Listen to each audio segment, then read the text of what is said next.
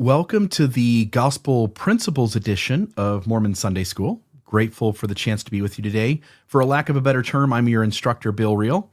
The goal of this uh, series is to go through the Gospel Principles Manual. I'll put it up here on the screen. The Gospel Principles Manual, which is a manual within the Church of Jesus Christ of Latter day Saints that is used to teach uh, those investigating the church and those who are newly baptized, usually the first year of someone being a member of the church. And it's a place for them to understand the basic doctrines, the gospel principles of the Church of Jesus Christ of Latter day Saints. This particular series and this podcast as a whole is not sponsored by or associated with the Church of Jesus Christ of Latter day Saints. We simply have a deep interest in Mormonism and would like to uh, share the faith of the Latter day Saints uh, with our audience. Uh, my goal uh, is to be objective. I'm going to share both insider and outsider points of view.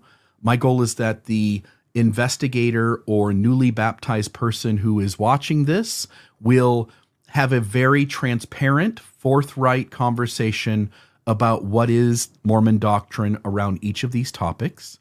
And uh, we also have a couple of other goals too, but I would say that uh, this uh, series is for anybody who uh, lacks or and wants to know about what is Mormonism, what are the doctrines of Mormonism, specifically the Church of Jesus Christ of Latter Day Saints. But I think it will have application to a broader uh, general Mormonism as well. We we want to we have three goals in each episode, and I will try to keep these episodes as short as possible.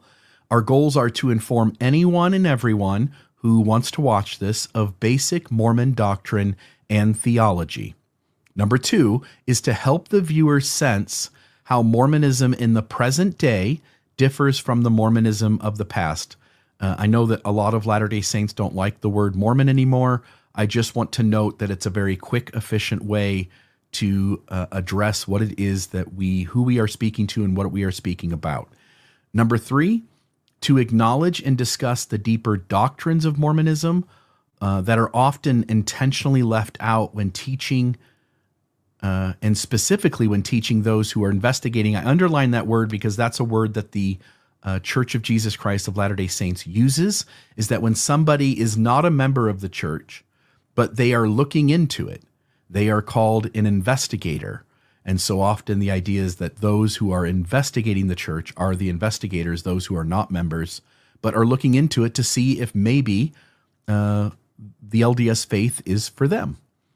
And, and also the newly baptized. Again, anybody newly baptized is often asked to attend the uh, the basic Sunday school course, which is for those who are either investigating or in the first year of their membership. And so, with that, we'll jump into it. Um, I will put up here on the screen uh, just to note what I have in each of these. Uh, what I have in each of these uh, conversations, each of these episodes, is I will have the Gospel Principles Manual from 1979 on the left, and I will have the Modern Manual on the right. For the most part, they are identical but there are significant alterations, adaptations, changes made in the modern manual versus the one in 1979. And when those happen and they're significant, we will draw attention to them. But generally speaking, I want to note that there is a lot of overlap. And I'm lucky in that, for the most part, the page, the material on the uh, 1979 older manual versus the one in the modern manual line up so that the same sort of material is on page one of that chapter, page two of that chapter, page three of that chapter.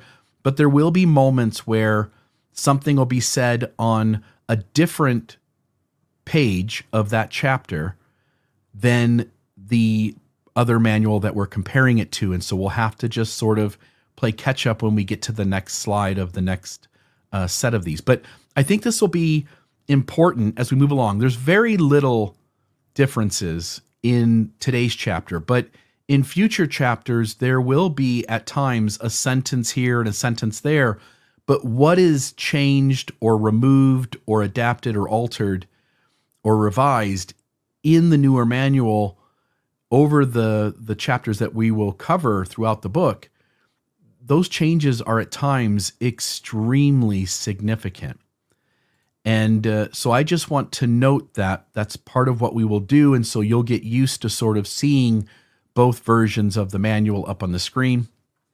Our goal here is to uh, approach this offering uh, commentary and insight into those changes and trying to be very balanced presenting both a insider and an outsider view when tackling uh, each of these chapters and so chapter one is our father in heaven is what it was called originally. Now it's called our heavenly father. Again no big deal there.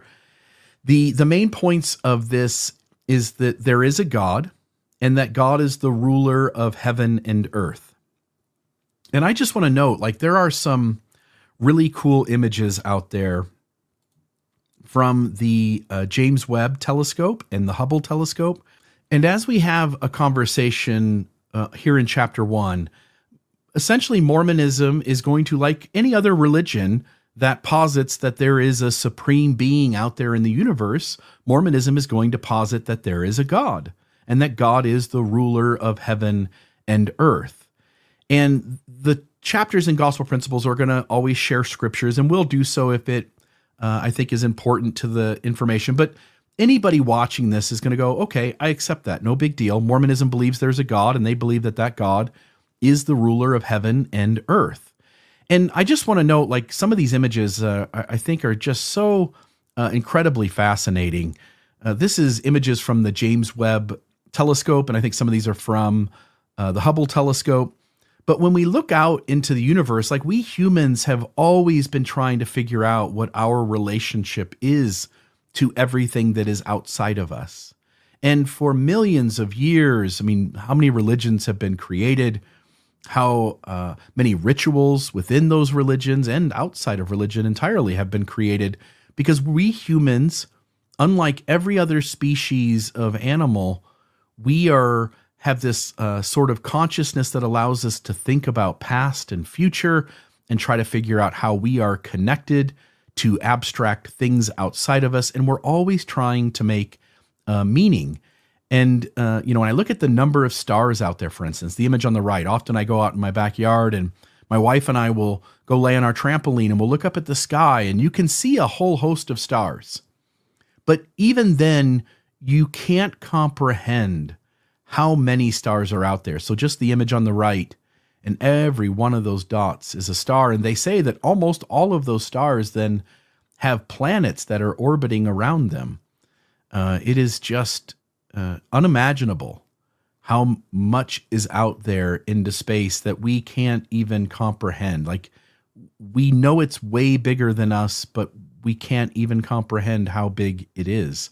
Some of these images are just so beautiful you know, this one looks sort of like an eye, um, but it's just a, a, collection of energy and and uh, different uh, chemical reactions and different materials out there that create sort of this look.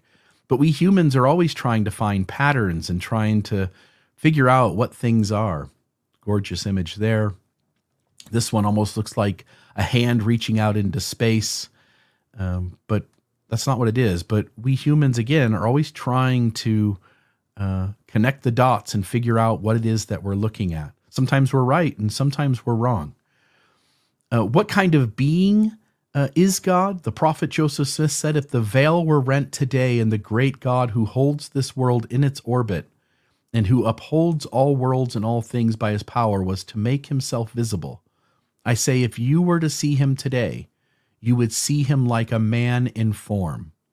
So, Mormonism absolutely, very directly teaches that uh, God is in human form. He looks like us.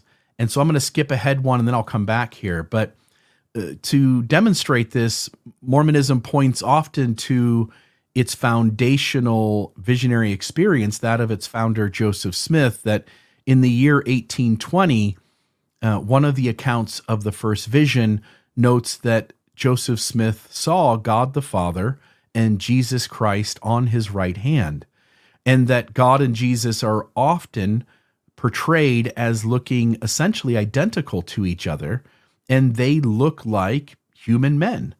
Uh, they have human form two hands, two legs, fingers, and uh, toes. They've got all the appendages of, of a human being, they've got eyes in the right place. And so when uh, Mormonism talks about God, it is referencing that God essentially looks just like us. And not only is God a, a man in human form, but God is also flesh and bone. Uh, Mormons don't believe, Latter day Saints don't believe, but Mormons more generally don't believe that uh, God has uh, uh blood running through his system. Uh, they have it being some other sort of energy force that that essentially keeps him alive because blood is part of being a mortal human. Um, but he would have flesh and bone, that he would have uh, experienced life as a man and uh, somehow became exalted or became God. And he looks uh, just like us. And then the last section is this, you know, why should we try to know God or coming to know God? How can we come to know God? And they point to several scriptures which talk about how important it is to both know and to love God uh, that you know one of the commandments is to love God with all of our heart, and that John uh, 17 3 talks about that this is life eternal to know thee, the only true God, and Jesus Christ, whom thou hast sent. And uh, then they go through the steps of how we can come to know God. And so, number one is that we believe that He exists and that He loves us. And this this idea that we have to step into the darkness. We have to start with the assumption that there is a God because when we start with the assumption as an act of faith that there is a God, we are much more easily going to be influenced by God to feel that influence through spiritual experiences or to experience life in such a way as to go, I can tell that God is looking out for me. And, you know, we have stories like Paul on the road to Damascus, where he sort of stopped in his tracks we have a story in the Book of Mormon too with Alma the Younger uh, being sort of stopped uh, in his tracks. But uh, generally speaking, the church would acknowledge that it's going to come much easier if you can start with some faith and with the assumption that there is a God. The second one is to study the scriptures. So, by studying the Christian scriptures, you would come to know the Christian God. And if you choose to, again, enact faith in order to start with the assumption that it is a Christian God and He is there, you then would learn about Him. Uh, obviously, I'm also including uh, LDS, Latter day Saint, or Mormon scriptures as well. So there was the picture we talked about earlier. Uh, we talk about how we can come to know God. Uh, we can know and understand God if we will do the following things. We talked about number one and two there. Number three is to pray to Him. So, a big part of Christianity is that we take some time to pause and sort of quiet ourselves and allow sort of our internal dialogue to reach out to uh, the creator of the universe. And uh, there's this opportunity within religion generally, but in Christianity specifically, to do a form of meditation, but which is uh, more specifically uh, defined as prayer, where one, uh, again, in the quiet uh, moments of their life, to take a moment. Uh, often people will bow down, or specifically, they'll stand up. If everybody's sitting, sometimes that person will stand. If one's alone, they'll often bow down uh, and then extend their thoughts in their voice to the creator of the universe and give him the opportunity to hear one's gratitude and one's requests for what they need in their life.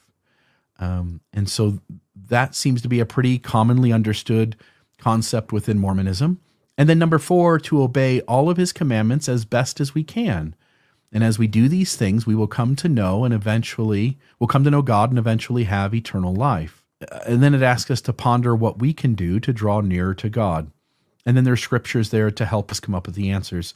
There's nothing really shocking in this lesson manual, both the modern one and the past one. They have a, a ton of overlap. They are almost identical here in chapter one. And so it's actually a really fun chapter to start off with because we're not going to get uh, into any major uh, discrepancies there. But to also go along with one of the other points of ours, we are going to discuss what is left out of the lesson that would be important for a person to know in order to make informed consenting decisions about how and what they will believe. Now, in religion, and specifically in uh, the Church of Jesus Christ of Latter day Saints or the LDS faith, there are counter reasons given for not doing what I'm about to do. There is this idea of milk before meat. In other words, when somebody is new and a beginner at something, you don't give them the complicated, comprehensive process. You teach them little principles at a time and you give them a foundation to build upon. There's also these ideas of pearls, don't throw pearls or cast pearls before swine. And that concept is that when people come to learn Mormonism in the beginning, we don't know that everyone's intentions or motivations are pure. And hence, we would not want to get into the deeper doctrines of the kingdom in case there is somebody out there who will misuse or misrepresent that information. And then there are plenty of scriptures that say here a little and there a little for one not to run faster than they can. And I want to acknowledge those. And I think there are moments in life where those principles really are positive and beneficial. Here on this uh, series, though, we are going to prioritize the viewer being informed. And I'm a big believer in consent. I'm a big believer in transparency and honesty. And I think that when one is uh, at a moment in their life where they are investigating a specific religion, that there are lots of ways in which religions can manipulate people into believing that specific religion is the one true religion. And I would rather people understand is broad a scope of information and know that there's access to information, have an awareness that some of that information may contradict what the religion is teaching them, and for them to have a as much information either given to them or made available to them so that they can go into learning about that religion and making decisions about what they will believe and how they will shape their life, uh, being informed and consenting uh, to uh, the decisions that they make. In other words, if a religion obfuscates or withholds information from you and you would not have believed in that religion had you known, then you deserved to have that information before you make the decision. So we are prioritizing uh, the, the viewer being informed. And so I'm going to share here as we wrap up the episode talking about the things that were left out of this lesson that Mormonism also teaches and that you, the viewer, I think, have a right to understand. So, one is that not only is God a human form like us, not only is he, for all intents and purposes, is he a human who achieved godhood and still looks like he was human, that that there's more to it in Mormonism. Most of Christianity just posits that God has always been God. Mormonism doesn't do that. Mormonism says, look, there are there is a process by which one becomes God. We on this planet, all of us earthlings, we are uh, we have the opportunity to jump onto that path or that process. And if we do all the right things, we can become gods. God Himself has already done that. So, God, Heavenly Father, Elohim, has gotten to be God by following the rules and the process by which one gets there. At one time, he was a human and he had to follow the same rules and procedures that we have to follow. And he did it. He achieved godhood. And now he's up there in the heavens to help us uh, achieve the same thing on this path. Number two, he is not the highest God. As how does one achieve godhood in a vacuum? In other words, if we posit that God has always been God it raises the question of how could something always be like somehow one would have to get there and mormonism attempts to answer that question and so by what what mormonism does is says that there were other gods before god became god there were other gods out there and they helped him on the process of becoming god now the, the trouble is all you're doing is kicking the can down the street you now have an explanation for how your god got to be god but eventually, if you go far enough back, you still have to figure out how the original God got to be God. And and so yes, Mormonism in a sense uh, is answering the question, but also and by the way, if you hear any scratching, I've got a little puppy in the background, uh, Teddy, and maybe at some point you'll get to see him. But uh, he's a member of our family, and uh, he gets to play around too. And I've got to keep an eye on him as we're uh, as we're raising a little puppy here and trying to get him to follow the rules of a house.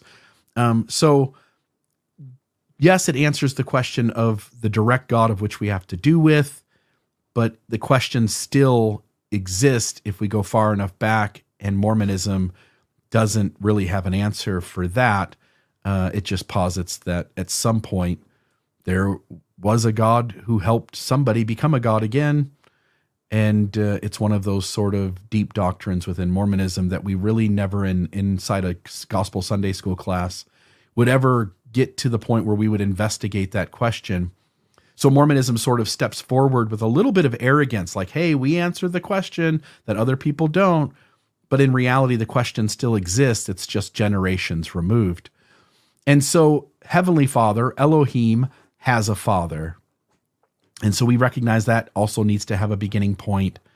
Um, but the rules of exaltation were already set for God. He also had to follow the rules. Uh, I note that in the second point. And then the fourth one whether God is the literal father of our spirits or whether he adopted us in our already existing form of being, what Mormonism calls an intelligence, they're both backed by differing statements within Mormon theology. Sorry, theology they're spelled wrong. But the idea is that most of Christianity says that God created us. Mormonism comes in and says, no, we humans existed before this life. And the easiest way to define that as we existed as intelligences. We didn't have bodies. We came to Earth to get those, but we existed as intelligences. And the question is whether God created the intelligences, which some Mormon theology suggest, and then the other idea is that whether the intelligences already existed and God comes along and goes, "Hey, I'm going to sort of adopt you, take you take you into uh, my care, and I'm going to help all of you as intelligences progress to the point where you can become gods too." And so whether God sort of organized us or whether God created us, there are two lines of thought in Mormonism, and there is there are quotes and there are scriptural references that can be used to defend and back up both. I also want to note that in Mormon theology, Heavenly Father is a polygamist. I don't want to read necessarily all of these quotes, but I'll read a few of them. Brigham Young, uh, the second president, second prophet second prophet, seer, and revelator of the Church of Jesus Christ of Latter day Saint, Saints, said the only men who become gods, even the sons of gods, are those who enter into polygamy. Uh, the Journal of Discourses, Jedediah M. Grant, he was second counselor to Brigham Young. A belief in the doctrine of plurality of wives caused the persecution of Jesus and his followers. We might also think they were Mormons. Uh, it's the idea that not only was God a polygamist, but that Jesus was a polygamist. And down in that bottom quote, just the highlighted part, again, Journal of Discourses, Brigham Young, we have now clearly shown that God the Father had a plurality of wives. And so early uh, Mormonism, modern Mormonism just won't touch this with a 10 foot pole. They tend to want to stay away from it. You're not going to find this conversation existing really anywhere inside the correlated curriculum or in the two hour block of church. It's sort of the deeper doctrines that are left by the wayside and not discussed. But you have a right to know that in Mormonism, uh, much of the theology, especially early on, uh, revolves around the idea that Heavenly Father was a polygamist.